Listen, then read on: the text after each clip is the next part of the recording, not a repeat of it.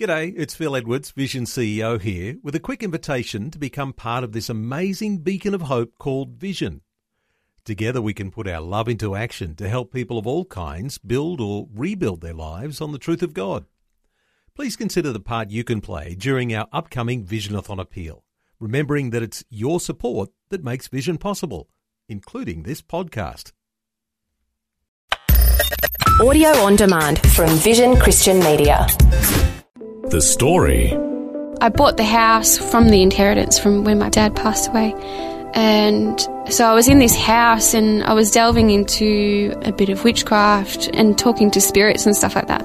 And I wanted to talk to my dad and get answers as well.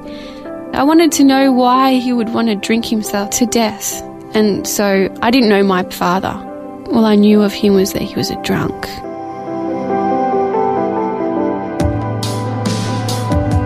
G'day, I'm Jimmy Colfax. Welcome to The Story.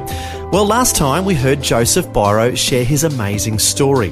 He's the ex lead singer of the Melbourne hard rock band Super Heist, who was heading toward rock stardom when his life went off the rails due to an addiction. He then went to a Christian drug rehab centre and put his faith in the Lord.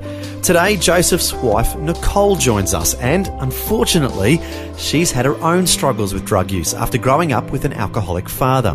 We'll hear her journey to freedom as she has a chat with Eric Scatterbo and her husband Joseph in our Melbourne studios. Welcome back to the program, Joseph Biro. Thanks, Eric. Thanks for having me. Glad to have you back. And when we did have you on the program last time, you shared that there was something exciting that was about to happen in your life. What was that? Well, it was actually getting married. That's and, right. Uh, to beautiful Nicole Biro, who's here with us today. That's right. Welcome to the program, Nicole Biro. Hey, Eric, how are you? Getting used to the new. yeah, I know. It's a little bit strange, actually. Well, it's great to have you with us, and we're going Thank to you. find out how the two of you met. Yeah, sure. The Joseph and Nicole story. But before we get to that, we're going to find out your story because, well, the Lord has been working in your life. Is that right? Yeah, massively huge. Um, my life is an absolute contrast to what it was. Um, so yeah, Okay, well, let's go all the way back to the beginning. growing up with a, a single mum and a father that was an alcoholic was um, quite difficult. So a lot of my my teenagehood and adulthood became um, quite affected by that. How did it make you feel? What was your relationship with your father? N- not much of a relationship. Um, basically, he he was always drunk. all the time? all the time, all Wow. the time drunk. Yeah, um, and when when he was drunk, he was um, quite arrogant, quite nasty, and um, abusive to my mum, which was kind of scary to see. But that only lasted till I was about seven, and they split up. And then the relationship I had with my dad after my parents split up was he was he would pick me up, and um, I'd spend the weekend with him. Okay, so obviously you were living with your mother. Yes, I was living with my mother. Yeah, And what impact did that have on you? How, how are you feeling? Um, well, I guess confused as a kid, you know. Um, there was no support, and my mum was doing really doing it really tough. Mm. So she was working really hard, and us kids were going to school and you know eating bread for dinner. So Oh, well. yeah, it was um, it wasn't it wasn't easy, and you know she had to pay for the roof over our heads. Where were you living at the time? Um, so we we my dad and my mum built a really big house, and then um, when they divorced, my dad was he didn't want to give anything up, so we rented houses in the same area in Rowville. Oh, in the Melbourne area? Yeah, in the Melbourne area. Yeah, but on the weekends, um, when I did stay with my dad, on the way back when he was taking me home, he would literally pull out of his driveway and pull over like two doors down and scull a bottle of Johnnie Walker, a litre bottle of Johnnie Walker, and then continue to drive me home. So Oh, he, wow, that's scary. yeah, it, so it was basically um, alcohol was just had to be in his bloodline. That's the only way he could really survive.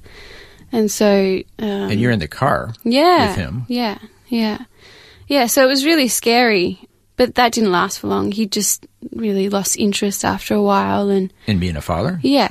As I got a bit older in high school, there was a time where our school sort of got evacuated and the teachers called the, the parents and um, they couldn't get in contact with my mum, so they called my dad. And literally, um, I don't know why, but the teacher had actually informed me that my dad said that he didn't have a daughter Wow. um, because he was so incoherent with because of alcohol. Yeah, he was just he was lost. And I guess my main That thing, had to really cut to the yeah, core. I think the question as a kid I had for him was um, why? Like, why would you want to drink yourself that silly? You know, and he was drinking so much to the point where he would have fits, and mum would find him in a pool of blood, and Wow. you know, and that was back when he was, you know, when they were together. And how was your life going through the high school years? Um, not the best. I was rebellious, to say the least. Like, not super bad, but I was like smoking and drinking, and Getting into the party lifestyle? Yeah, definitely. Um, I was probably about 13 or 14 where I went to my first rave and had speed. What, what is a rave? a dance party? Okay, so a lot of dancing. So a lot of dancing, drugs? a lot of drugs. Yeah, Okay. Um, but you like that kind of thing. yeah, because I felt like I belonged somewhere. Hmm. Because you know I didn't belong with my father. I didn't. My mother was doing Working a lot? Yeah, working a Yeah. lot. Yeah, so it was exciting and new and and different. I got obsessed over it. Really. Yeah. Wow. Yeah, I um I loved the music and I loved just what it brought to my table. So yeah, So you got deeper and deeper into that mm-hmm. through the high school years? Yeah, so it became I tried speed and then I started marijuana, and so marijuana was the thing that I could get my hands on um, quite easily. So I did that for a while, and obviously smoking cigarettes and, and alcohol, and just getting involved with with kids that just would l- like to run amok. Then what was the next major part of your life? Well, I, I guess that went on for a fair while, and then I met um, my son's father at a pub, and we just obviously got along, and we moved in with each other quite early in our relationship. And about, I think, two and a half years into the relationship, I fell pregnant, and um, at five months pregnant, I actually left him because our relationship wasn't going in, in the right direction. It was So suddenly you're on your own and you're pregnant. yeah, yeah, I mean, that's kind of the bottom line. yeah. yeah, At it was- 23. yeah, it was really tough, really tough. Um, but I just, um, I guess I didn't, I didn't feel love from him, and so I actually felt that Max was, um, my son, my baby in my tummy. He was, um, he wasn't coping either, and so I decided that I should leave, and so I did Leave Back. the father. leave the father, yeah. Yeah, so I moved back home with my mum and my brother, and they were my support. So now you're a mother, Yeah. but as you said earlier, you were involved in drugs. But drugs and being a parent don't Mm. Go together. How did that work out? Um, so I stopped taking drugs, obviously, at this stage, and it was, um, you know, there was a good stint where I didn't do drugs because obviously I have a beautiful baby, and but then as Max got a little bit older, I returned to part time work, and Max was um, back in childcare from early hours of the morning till late because of distance from work and so forth. Um, so childcare was quite prominent in his early life. Um, anyways, I was working more and more and more. So you're being responsible. uh, Yeah. You're now a parent. You're providing for your child. Yeah.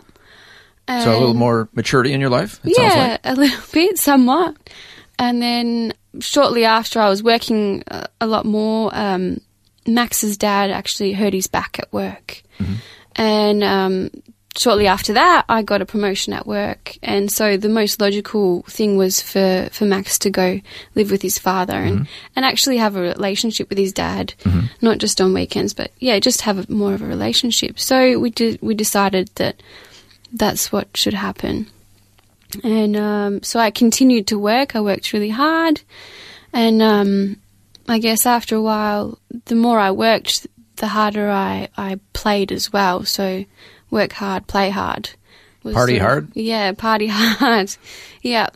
And so that got me back into drinking and back into drugs. Mm-hmm. But this time it wasn't just speed or marijuana. It got to the point where it was ice. Hmm. And managing ice and, and working and, and a son was was not healthy at all. Yeah, I don't even know how Mm. somebody can do that. And mm. Ice takes over your whole life. Yeah, it certainly does. Did it take over yours? Well, then I stopped again. Hmm. Yeah, and then so it was on and off for years. It was like I'd do well and then I'd go back on it again, and so it was back and forth. Hmm. But my, I guess my last stint of of drugs. By this stage, I had bought a house with my mum. But so, so there was years of on and off drug abuse. Um, I bought the house from the inheritance from when my dad passed away, and so I was in this house and I was delving into a bit of witchcraft. Um, Oh, wow. Yeah, a bit of mediumship and, and talking to spirits and stuff like that. Oh, wow. Yeah, and so also I was Why do you think you got into all that? I was searching. Definitely, I was searching for. Um, well, not only that, I wanted to talk to my dad and get answers as well. Oh, wow. So there was something deep inside of you Yeah. that still wanted some kind of a connection to your earthly father. Yeah, definitely. Mm-hmm. Definitely. I wanted to know why he would want to drink himself so silly. Drink himself to death, literally. Yeah, to death. He did. Yeah, Yeah. To death. And so it's like, I guess, uh, I don't want to compare myself to an orphan, but an orphan doesn't know its parents. Mm-hmm. And so I didn't know my father. Mm-hmm. All I knew of him was that he was a drunk. So, you know, you want to know your identity, I, mm-hmm. I guess, Yeah. in that respect. so yeah. you're um, searching. Yeah, I was searching and also doing ice. And so it got really messy.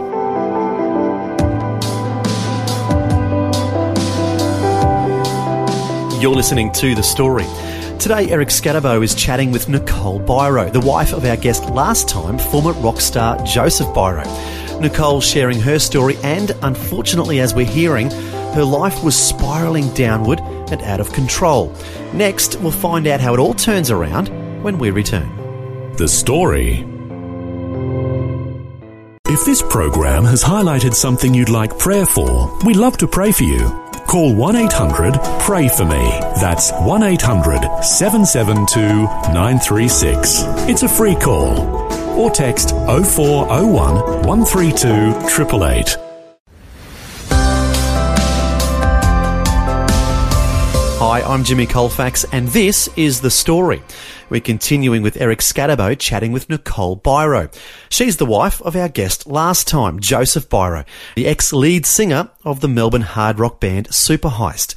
We heard his story and how he was on top of the world as a rock star when he lost everything due to drugs and the party lifestyle. Fortunately, he went to a drug rehab centre, put his faith in the Lord, and is now a Bible teacher. But before we find out how Nicole and Joseph meet, we need to pick up from where we were in Nicole's story. Before the break, we heard how her life was spiralling downward and out of control, and sadly, it got worse before it finally got better. Anyways, it got to a point where my, my family jerried on and they, they realised that I, I wasn't well at all. And so they had an intervention, they confronted me. But not only that, my mum had found some drugs in, in my house. So they had hard evidence, and I was acting strange, and, um, you know, I wasn't going in a, in a good direction. So you you mentioned an intervention. That Yes. kind of means that they got together and said, "Hey, Yeah. we know what's up. You have a problem." Yeah, is that kind of the gist of it? Definitely. Um, so I came home from work one day and my mum's there and my brother. And soon after that, um, my mum's partner at the time came and then my sister in law. And I was like, whoa, what's going on? So they sat me down and they're like, Nicole, you've got a problem. And I'm like, completely on the defense because I was high. And I'm like, no, I don't. What are you talking about? Denying everything when it was quite quite evident and obvious. And because I was high, I turned into an ice rage, and it got a bit violent and and crazy. And um, my brother tried to hold me down, and, and he couldn't because Wow. of of the ice. Yeah. It's that So, powerful. Wow. Yeah. Yeah. Yeah. And I physically, rem- like, I removed myself. I ran away. And it was so crazy. Like, I'd ran away. I was like 29 years old and I'm running away from my family, like a, like a, From your own home from my own home. that you own. Yeah. Yep. And I ran down the street and I ran to someone else's house and, you know, I was, I was the victim. in your mind. In my mind, I was the victim and, um, They're all wrong. Yeah. Yeah. And I was playing off a complete different story that they were the ones in the wrong and, and I was the victim. Yeah. So, how did you finally get to the point of reaching rock bottom and this story changing? Yeah. Right. So my mum had taken over my house. So sh- don't forget, she's partly owner of this house. Mm-hmm. So she had the right to be mm-hmm. there. Yep. And so I contacted an old friend. Yeah, he took me in. But in the meantime, I, I got so dark and hurt because I was such a victim from my, my family, like coming against me. Um, I cried out to God because at this stage I was in the gutter. I had nothing. I had no support, no, no, no nothing. And I cried out to God. And um, I was sitting in my car and I had no soul. And um, I was just so broken. What do you mean by that? You had no soul. I don't know how to describe it to you. It's it's complete utter emptiness. Hmm. It's like the wind could blow through me, you know, and it. I, hmm. I don't know how to describe it, but it was like I knew that the situation I was in, I should have felt a lot more pain, but I was just so hollow. Numb? numb, hollow. Yeah, the wind could go blow through me. Um, I was just empty, complete empty, and I had nothing. And I think the only thing that was left in me said, "This is wrong." And I cried out to God, and I said, "Why? Why am I going through this? Why? Help me, Lord." And um, Did you have any type of. Well, I'd been doing mediumship and and, Oh, okay. and all that sort of So stuff. you knew about good and evil, and I guess, there was a um, spiritual dimension to life. Yeah, I was brought up on a minute scale. So I had a, a little bit of an understanding of, of a faith. Yeah, I had a whim of it. So, So you called out to him? yeah, I called out to him and it was like I was sitting there like as, as a skeleton, no soul, nothing. And um, I guess I felt him say, okay, well, if this is where you're at, let's go forward. And so from that point, I stopped taking drugs, but I hit the alcohol really heavily. And living with this guy and, and just a really toxic relationship was really, really messy. So things actually got worse before they got better. It did get worse. Like he he pushed me, and I broke The guy that you were living yeah, with? Yeah, So Broke on your Christmas, collarbone? Yeah, on Christmas Day, we were drinking, and he pushed me, and he uh, broke my collarbone, Wow. and um, That'll get your attention. that did get my attention, yeah. And so I'm like, ah, I'm actually worth more than this. And um, I decided to leave. And then the next minute, I'm with a friend that actually is a mutual friend between Joseph and I. I didn't know at the time. Um, she took me in and she goes, Nicole, you got to do something. You you look horrible. You're not going in the right way. And um, so I contacted my family. I reconciled with my family, and they said, "Okay, um, you want to come back?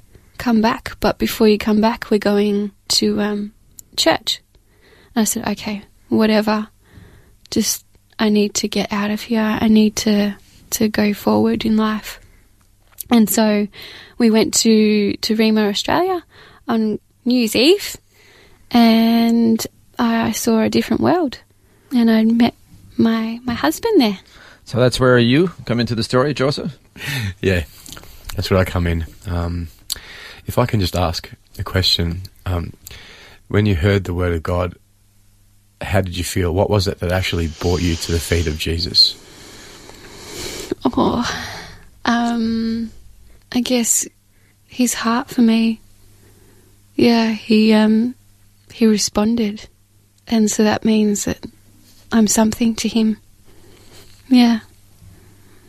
I'm worth something. And how did that make you feel? I guess like a child again, you know? So it's feeling accepted and, and wanted and, And yeah, loved. and loved, definitely. And that you have a father. Yeah, yeah I do. Mm. Yeah. the best one ever. You're not making it easy on me. and then eventually, I have an identity. and then the seed began to grow in your heart. Yeah. Yeah, certainly did. So, Joseph, when you met her, what were you thinking? Um, when I met Nicole, I saw such a beauty and a brokenness in her, and I could definitely resonate with that being in that space. So I was instantly attracted to her, but I didn't pursue anything with Nicole. Um, I was pursuing Christ, and that, all I wanted was Jesus. I didn't want anything else. Yeah, so when I met her, um, we got along really well, and um, we shared some time, and I shared my experience with Nicole. So, getting back to you, Nicole, the seed is planted in your heart. Yeah. You started to grow. Yes. Yeah, so um, I continued to go to Rhema on Sundays for the church meetings um, with my brother originally, like with my brother and sister in law. And then it got to a stage where they no longer went and I continued. And so I would go to church on a Sunday and then I'd go home and I'd like read my Bible. And I got to the point where my mum's like, Nicole, you're spending too much time in your room reading the Bible. Oh, wow. Yeah, so, um, but you know that's what's got me through um, you know i was leaning leaning on him and pressing into the word and you know it was it was that that saved me from temptation and thinking about drug use Did you go to a formal drug rehabilitation no program? no no no no so by this stage i'd, I'd gotten sober So you Um, kind of quit drugs yeah. cold turkey yes yeah yeah and just prayed to God. Yeah. And read your Bible. yeah Oh wow. yeah yeah yeah so that's how powerful he is Amen. Um, yeah. And then eventually the two of you become a couple. yeah so after a little while not not straight away So I left Rhema, and then a couple months later, I believe, Nicole contacted me via Messenger. And was like, remember me? And I'm like, yes, let's catch up. And the next thing we're, you know, we're, um, So you remembered her. yeah. yeah. I really wanted to pursue her, but I didn't do it because I didn't feel like it was the right thing to do. I felt like it was, Because she was a baby Christian. yeah, well, that too, but also I just, I, I, my eyes were on Christ, you know. My heart was all His, and I didn't feel like I had any room for anyone else at that time. But now that time had passed. Yeah, yeah. So yeah, I, I definitely felt Nicole was um, an answered prayer, a, a desire of my heart. You know, to have a good woman that feared God and loved God, and I could walk with for the rest of my life. You know, now we're married Amen. so you're married, but more than that, yeah you're involved in ministry together. yes Tell us about that. Yeah, right. Um, so it's intense. It's awesome. It's um, I don't know what to say, but it's it's such a blessing. Like the Lord's blessed us with a ministry first of all, and, um, Mm-hmm. and what do you do? Um, so we're involved in Elijah Care, um, which is an awesome ministry involving people that have got have had addiction or alcohol or just struggling in life, and so we just we just want to stand by them and walk beside them and and be be a helping hand in in any way that we can, be a family, a community, and um, you know just love on them because that's it's going well. yeah yeah Wow. And my wife and I had the pleasure of um, meeting you and Joseph at the community there for Yes. a party that was there, a celebration, and got to hear some of the wonderful testimonies of lives that are being changed Yes. because of Elijah Care. And now the two of you, as you mentioned, are serving the Lord and helping others who have gone through similar circumstances. Thank you so much for sharing your story with us today. Pleasure. It's been awesome. Thank you, Eric. Thank you, Joseph, for coming back. No problem. But that's not all. There's more. Next time, Joseph's mother, Lizzie, is going to share her story because she has a whole journey that she went on as a mother of somebody who was a drug addict. So if you are a parent of somebody who is involved in drugs and you might think it's a hopeless situation, Lizzie will share her story from a mother's perspective. So that's coming up next time. Well, as Eric just said, there's more to the story, and we're going to hear Joseph's mother share her story next time. Meanwhile, I just love hearing how God touches one life, and then that life touches another life, and then another, and then another, spreading the love of Jesus throughout families and communities. It's fantastic. However, the reverse is unfortunately true as well. That is, if the devil has someone ensnared in an addiction, and behaving in violent and destructive ways, that can spread like poison through a family and a community as well. Next time, Joseph's mother, Lizzie, will share some of the horrors of just what it was like for her in the midst of her son's addiction and radical behaviour. But we will also hear how Lizzie and her son's relationship has been healed in a miraculous way. So if you or someone you know has a loved one dealing with an addiction, and they may feel like the situation is hopeless, we invite you to hear a story of hope from a mother's perspective. That's next time when Lizzie Biro will share her story. Until then, I'm Jimmy Colfax encouraging you to share your story with someone today. Next time on The Story. I reflect on all you said, Mum. I am who I am today because you fought and you never gave up and you raised the fighter. I jumped in the ring with a life that would nearly destroy me, but your love won me over. I love you, my amazing mother. I'm very grateful for you. And P.S. You are still spunky as. Lizzie Biro was happy to see her son was achieving success using his talent as a singer in an up and coming rock band. However, her heart began to sink when she realised his life was spiralling out of control due to drugs and a party lifestyle. Lizzie will share from a mother's perspective a story of hope for parents of children struggling with an addiction. That's coming up next time. The Story. Just another way Vision is connecting faith to life. This program is a production of Vision Christian Media. To find out more about us, see vision.org.au.